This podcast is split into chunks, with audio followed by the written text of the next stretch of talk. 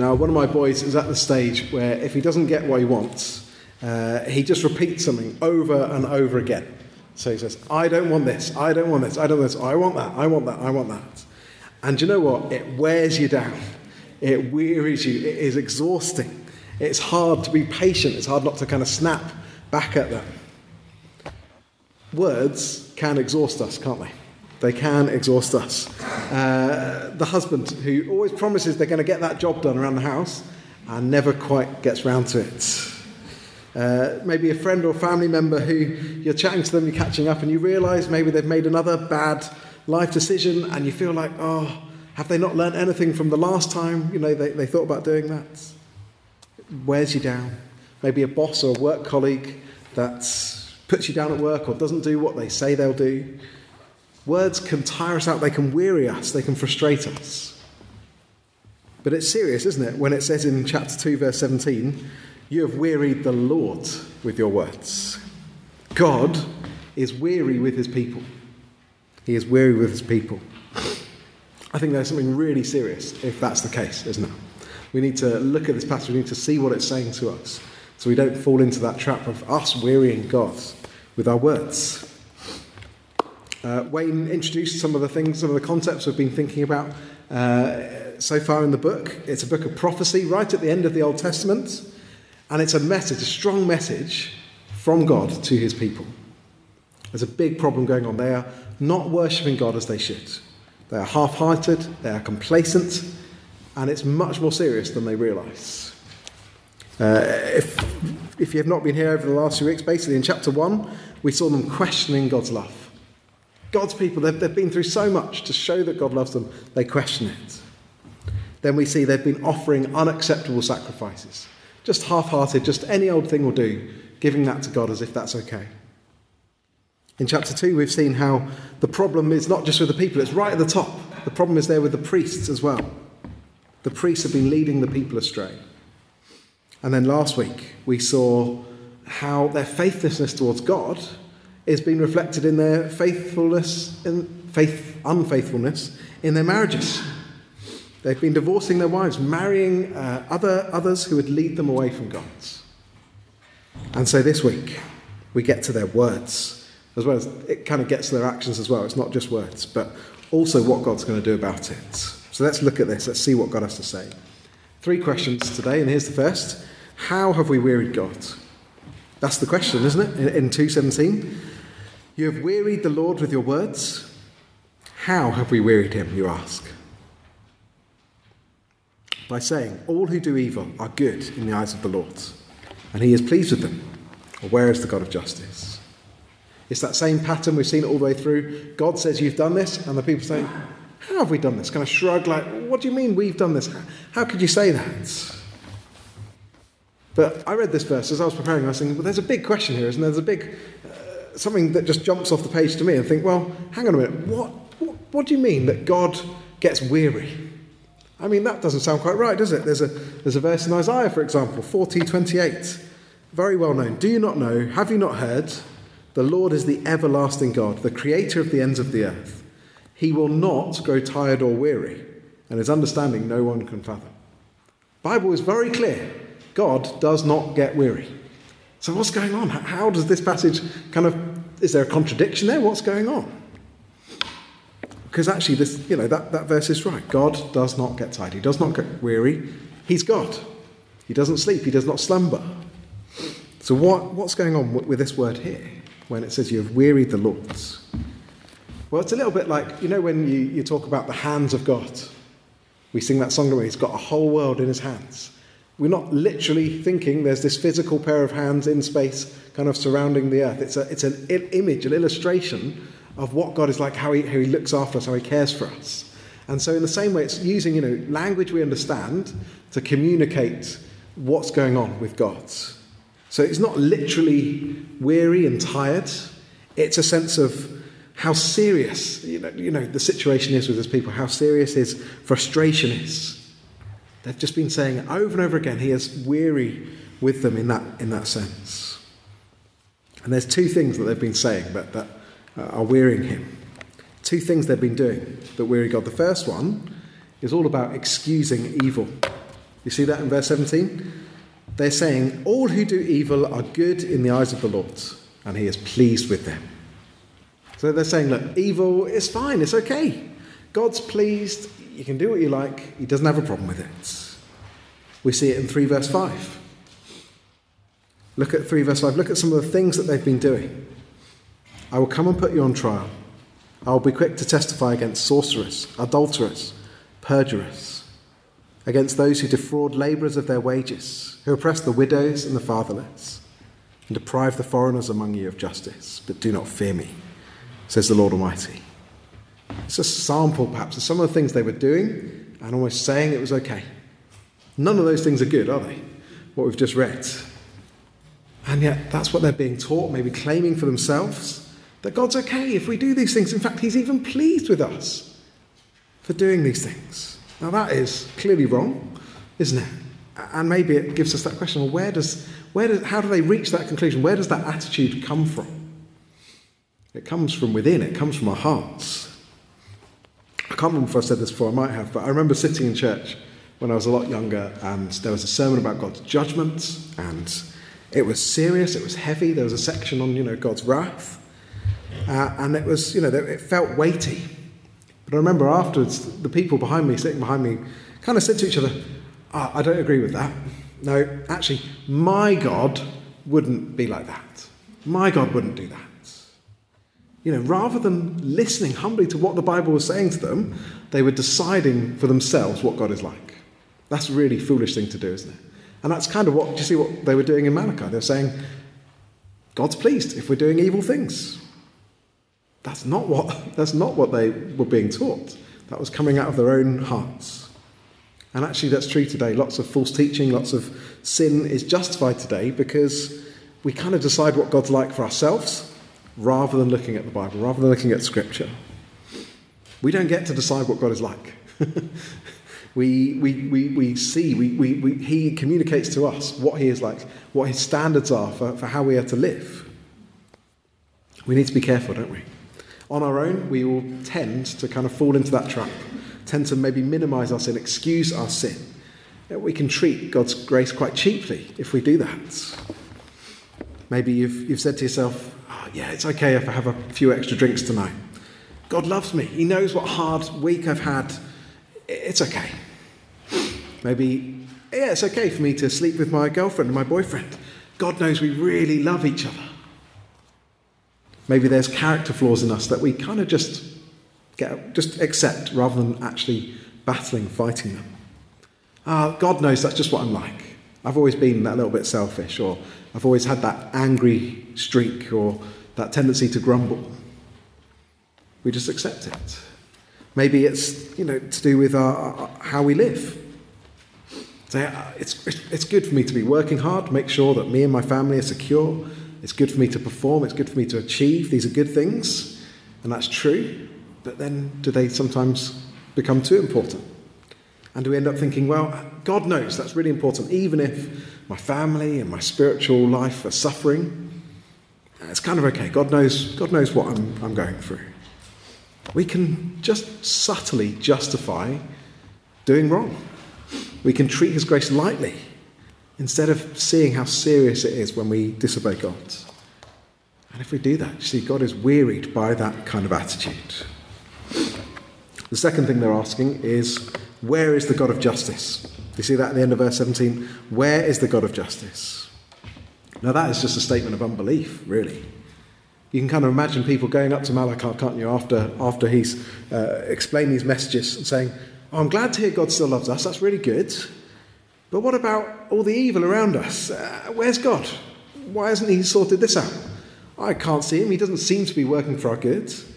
He doesn't seem to care about what we're doing. And actually, the people ignoring God's law, they're doing great. They're doing absolutely fine. So why shouldn't we live like that? What's the point in serving God? Where is He? I wonder if you can maybe understand that, that, that those feelings when we see injustice in our world today. It's so easy, isn't it, to, to wonder where God is, to wonder why is God letting this happen. I think it's a big reason for why people reject God. It's a big reason for our, our own doubts, perhaps. A few years back, there was a video that went viral of uh, Stephen Fry really angrily questioning God. Uh, I'm not going to quote it because I watched it again and I thought it's just quite offensive almost because it's just this incredible arrogance that, that he comes across. And his basic message is just like saying to God, Well, how dare you? How dare you allow suffering and evil and pain that's not our fault? But maybe you've come across someone who, with that kind of attitude you think, what do I say? How do I have, I don't, I'm not sure I've got an answer for that.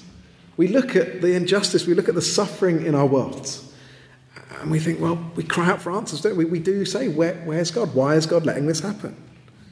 It's easy to doubt that goodness and His kindness when we're suffering, when we see that injustice. And we know, don't we? There's no easy answers. It's not, there's no quick answers for those things. Now, I guess it's not surprising when unbelievers say questions like that. It's not a surprise to us. But it's surprising here because this is God's people. These are, these are His people saying that. They know His promises, and yet they're saying, Where is the God of justice? I've got nothing to do with Him. They're rejecting Him. They're saying, I'm not going to bother with Him. They're wearying God with this attitude. And I think we can do the same, can't we? We can be tempted to, to just slip into that kind of mindset. Why is God letting this happen to me? What have I done to deserve this or that? Now, I'm not saying we should never doubt. I think, you know, you look at the Psalms, don't you? And you see their honest, open expression of, you know, they're, they're pouring out their, their emotions to God, and it's good to see that. It's, it's okay, I think, to ask questions of God, but it's not okay to just reject Him because of the situation you're going through. It's rather than saying, well, I'm just, I've got nothing to do with you, God, because you've done this. We say, no, help me understand, God. Help me through this. Help me grow. There's a difference in how we ask those questions. So, right at the start of this, these passages, we've got these two phrases revealing why God is weary, revealing why he's frustrated. We've got this attitude of the people saying, Well, I know best. I'm going my own way. I'm not going to follow you.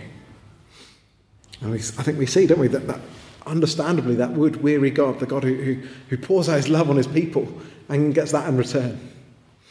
It's clearly something we shouldn't treat lightly. And actually, we'll see why in the next, next few verses. Here's my second question for us today Do we really want justice? Do we really want justice? There's an answer to verse 17. Where is the God of justice? The answer is He's coming. Look at, look at chapter 3, verse 1. I will send my messenger who will prepare the way before me. Then suddenly the Lord you are seeking will come to his temple. The messenger of the covenant whom you desire will come, says the Lord Almighty. He's coming. Uh, in ancient times, apparently, what would happen was you'd have the royal entourage kind of you know, coming down the road, uh, and there'd be messengers sent ahead to kind of clear, clear people out of the way, to clear the path, to make sure they could get through, to make, make the way, prepare the way. Now, this is a prophecy. This is, we'll see this is talking about future things as well. But it's also talking about right then and there in, in the time of Malachi. And it can, it's not so clear for us perhaps, but actually the, the Hebrew for the word, the Hebrew word for messenger sounds very similar, if not exactly the same, to Malachi. It, there's this connection. Malachi means messenger. He is this messenger coming before God. And he's coming and saying, The Lord is coming. He's coming to, to, to, to deal with his people. We think, Good, good, God's coming back. And that surely is a good thing for his people, isn't it? After all, verse 1, to see what it says? It says, they are seeking him. The, the, the, the Lord you are seeking, the Lord you desire. Now, I don't know, I, have read, if you've been here a few weeks, you read through the first few chapters of Malachi. It doesn't sound like really they are seeking him. It doesn't really sound like they are desiring him, does it? That's a bit of a confusing thing to say, isn't it? I think it's meant ironically. It's almost like a little jab at them saying, you're crying out for the God of justice. Do you know what that means for you? Do you realize what you're asking for? Because actually, the, the outcome is not quite maybe what they'd expect. It says he will come suddenly. Suddenly. There's this ominous element there. And then we see that in verse 2. Look at verse 2. But who can endure the day of his coming? Who can stand when he appears? That's a leading question. We're expecting the answer to say, well, no one can stand. No one can stand before the Lord when He comes back. What are we going to say? God is saying to people, look, rather than worrying about other people facing justice, do you realize that means you will face justice as well? They've been worshipping half heartedly, complacently. They were in trouble. God was coming to put them on trial. We see that in verse 5 for their sin. So is it good news or bad news? Well, it's not just bad news, I think, because we see at the heart of this passage, we see something good. We see some hope because we see why God's going to do this and what he does. Look at verse, uh, uh, look at verse 2 again, halfway through. For he will be like a refiner's fire or a launderer's soap. He will sit as a refiner and purifier of silver. He will purify the Levites and refine them like gold and silver. He's coming to do something good. He's coming to purify, to refine. What does refine mean? Well, let me show you a little clip, okay, of a modern day refinery. Uh, this is solid. This is uh, molten gold being poured into a mold, uh, and what you'll see is as it cools down, some impurities rise to the top, some sink to the bottom. So uh, you'll see he flips it over in a second, and it's very obvious what the impurities look like. So there you go. You can see, can't you? There's this big lump of black impurities on the top there, and a whole layer on the bottom. He puts it in this chemical bath, and it just kind of melts off. Do you see? That kind of layer of dross, I think is the technical term, it's kind of the, the, the scum. It melts off, and it leaves a much purer bar of gold. Uh, that would have happened in a similar way in, in ancient times. There was skim off the top, leaving uh, something more pure behind. That's this refining process. God, God does this with his people. Then it talks about a launderer's soap. That's not just any kind of detergent. This is strong, kind of almost bleach like, you know, strong, the strongest stain remover you can go and buy in the shops. Which is like, don't, you know, don't use this on anything delicate. You're going to ruin it. Kind of, kind of territory. This is strong soap that's going to remove, you know, the, the worst of the dirt, to get rid of it all, to restore clothes to good condition. Refiner's fire, launderer's soap. These are two pictures about kind of separating what's really valuable and good from what is worthless and should be discarded. That's what God is coming to do. And there's good, a good outcome. Do you see uh, in verse 3? Then the Lord will have men who bring offerings in righteousness, and the offerings of Judah and Jerusalem will be acceptable to the Lord, as in days gone by, as in former years. There's restoration, there's hope. They are suddenly offering acceptable sacrifices. They are giving God their best. That's good news, isn't it? It's good when you're left in a refining process, you're left with something beautiful. You're left with something good. But it takes fire, it takes something hard in order to get there. God's people needed refining. Even the priests, even the Levites, right at the center of religious life in, the church, in, the, in God's people, they all needed it. They, they needed this refining process. And those who refused to honour him and fear him, they'd be removed. They would be cast out so that the people would remain pure. Now, that's not good news, is it? If you're in the wrong and you're not ready to maybe admit your sin and, and come back to God. It's a warning. It's a warning that sin is really serious, that God will come and sort it out. And as I've already said, you know, it's easy for us to look out and look at the world around us and think, well, what's going on? Where's the God of justice? Why is God letting this happen? But you see, this passage is more concerned with what's going on inside. Rather than looking out, it's getting us to look in. Maybe we're thinking, oh, I wish things were better in, uh, you know, in the world. I wish things were like the good old days. Instead, we're saying, well, what do you think about the God of justice coming for you? That's the challenge, isn't it? And that's why that question comes do we really want God's justice? Because it's for us as well, it's not just for others. I remember a time uh, I was in, a, in the car with my dad uh, late at night, I was dozing away. And you know, sometimes when the car kind of it stops quite suddenly, and I sort of rose, and, you know, opened my eyes slightly dozily, and there were these sort of blue flashing lights kind of flashing off the trees and the bushes. And I was instantly awake, going, what is, What's Dad done? Why are the police pulled him over? You know, what's happened? Is he in trouble?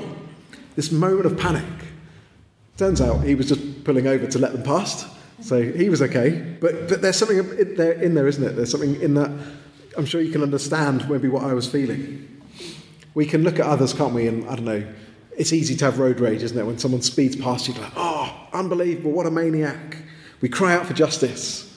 If it's us speeding, there's always a good reason, of course. There's always a reason to justify it. But at the same time, you see some flashing lights coming up behind you, you've got a moment of dread, haven't you? You know you're guilty, you know something's, you've done something wrong. And that's, that, that's why that question is so important, isn't it? Because actually, guilty people don't really want justice, do they? We're all guilty. Do we really want justice, or would it be better if we just got away with it? We long for God to come and fix the world. And yet, we realise, don't we, that we're part of the problem. The world is broken because of human sin. We know this ruined world, and it's ruined because we have rejected God, we've, we've turned away from Him, we've gone our own way. It's not surprising, is it, that it's a massive mess when people turn from God. But we're just as guilty. We are just as big a part of the problem there. And we need to see that. We need to see, like the people of Malachi's day, they needed to see how fruitless it was to, to live without giving God everything, giving God their best. They needed to be sort of shaken out of their complacency because the refiner was coming. And actually, that's true even today. If, if you're not a believer here today, Malachi is a serious warning. It's this warning to not be complacent, to, to not make excuses, to not define what God's like on your own terms, as if you know better than, than, than He does. There's a verse uh, in Matthew's Gospel, story of Jesus. This is from John the Baptist. John the Baptist was the messenger preparing the way for Jesus. This is the, he was the fulfillment of, the, of what's saying, what this is saying in Malachi. And here's what he says in 3, verse 11, Matthew. I baptize you with water for repentance, but after me comes one who is more powerful than I, whose sandals I am not worthy to carry. He will baptize you with the Holy Spirit and fire. His winnowing fork is in his hand. He will clear his threshing floor, gathering, gathering his wheat into the barn and burning up the chaff with unquenchable fire. It's fiery imagery talking about Jesus. We've got this picture of refining, haven't we? It's not metal, it's wheat. They're gathering wheat together and then burning off the, the chaff, the kind of stalks, the waste, the, the, the worthless bits. That's what, that's what it's going to be like. Jesus is coming to do that. He's coming to refine the world. We need to ask ourselves are we ready for that? We don't want to ignore that. But even if we are believers, I think we all need to just pause and look inwards, don't we? Before we look outwards at other people, we need to look inwards.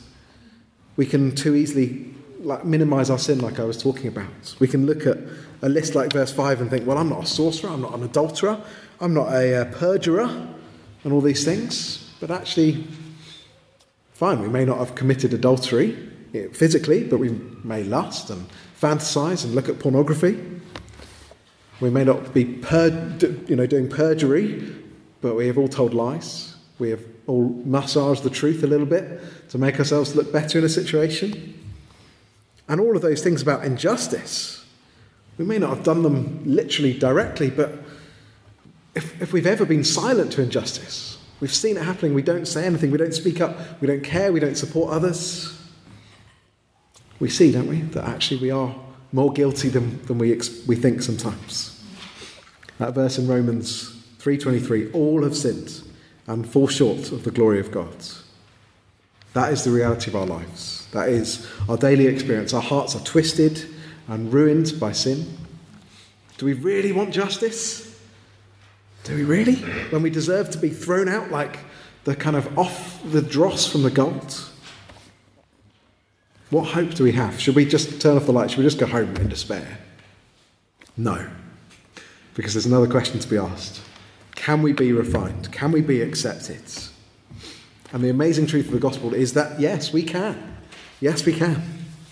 I don't know if you've ever had a favourite item of clothing or, or something like that, and it's stained and it's ruined, and you don't want to get rid of it. You do whatever it takes to, to clean it up, to repair it. You, you spend far more on it than what it's worth because you love it.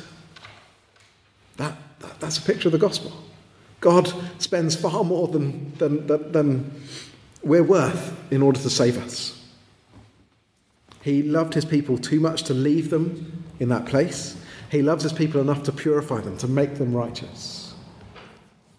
A very well-known verse, John 3:16.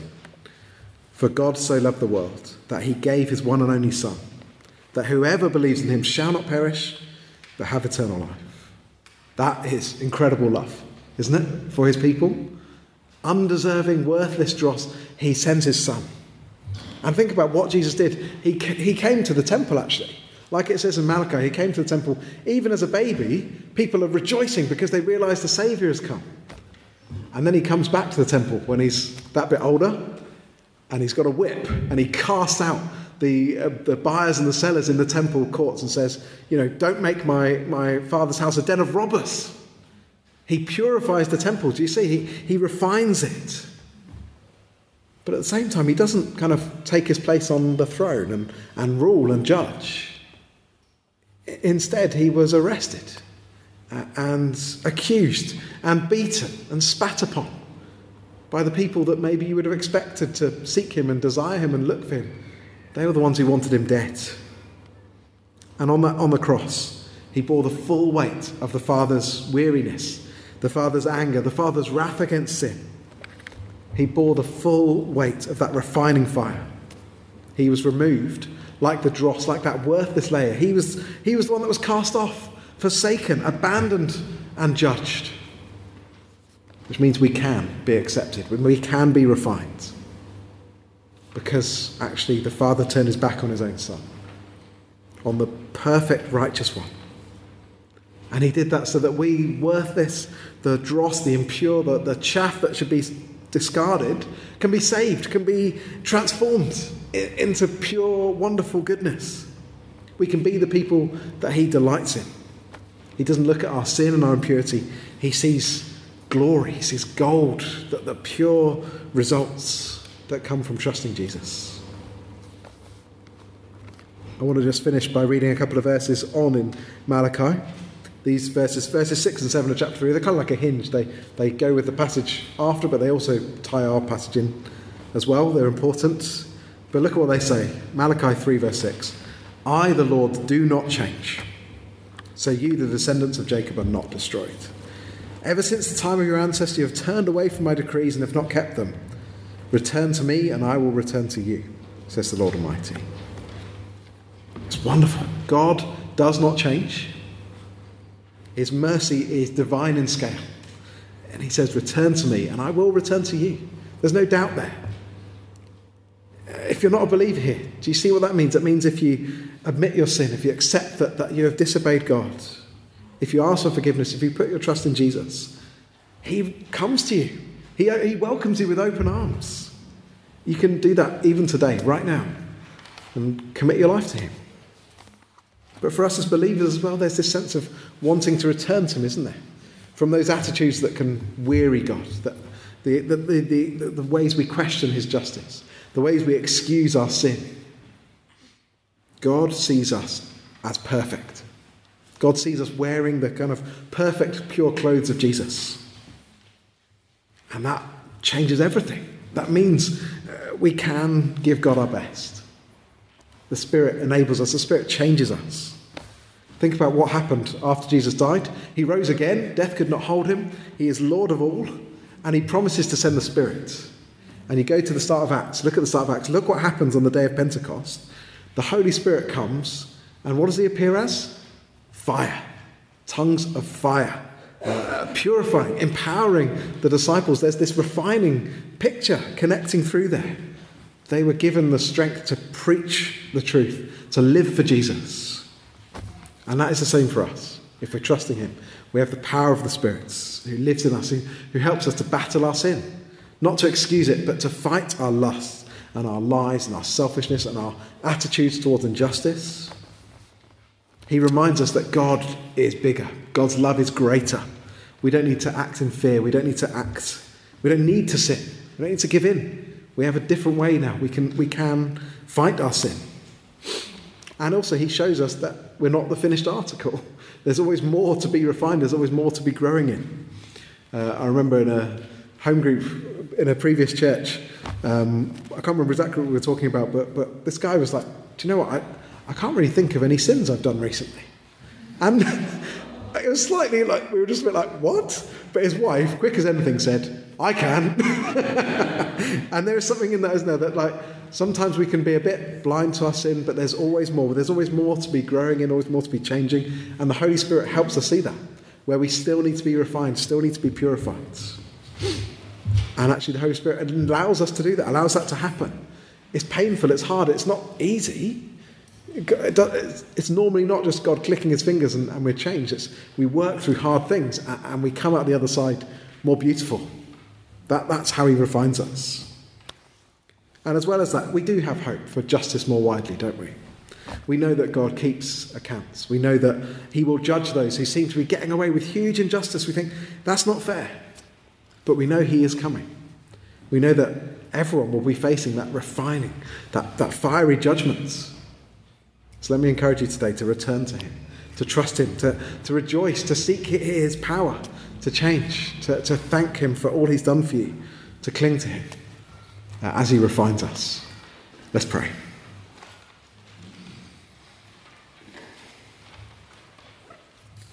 Heavenly Father, thank you that you, you do refine. Thank you that you do not leave us as we are, but you help us to grow and change. And would you be at work in us by your Spirit? Would you help us to keep returning to you when we realise we have left you again and gone our own way? Thank you for your grace. Thank you that, that we know we are safe and we know that we are perfect. Uh, and we, you see righteousness thanks to Christ. Please be at work in us. Please help us to keep trusting you day by day. I pray for the, anyone here who maybe has not made that step and has not know the, the wonder of trusting you and, and loving you. Please, would you be at work in them? Help them to see uh, what it means to, to be refined, to trust in you. Please be at work, Lord. Amen. Amen.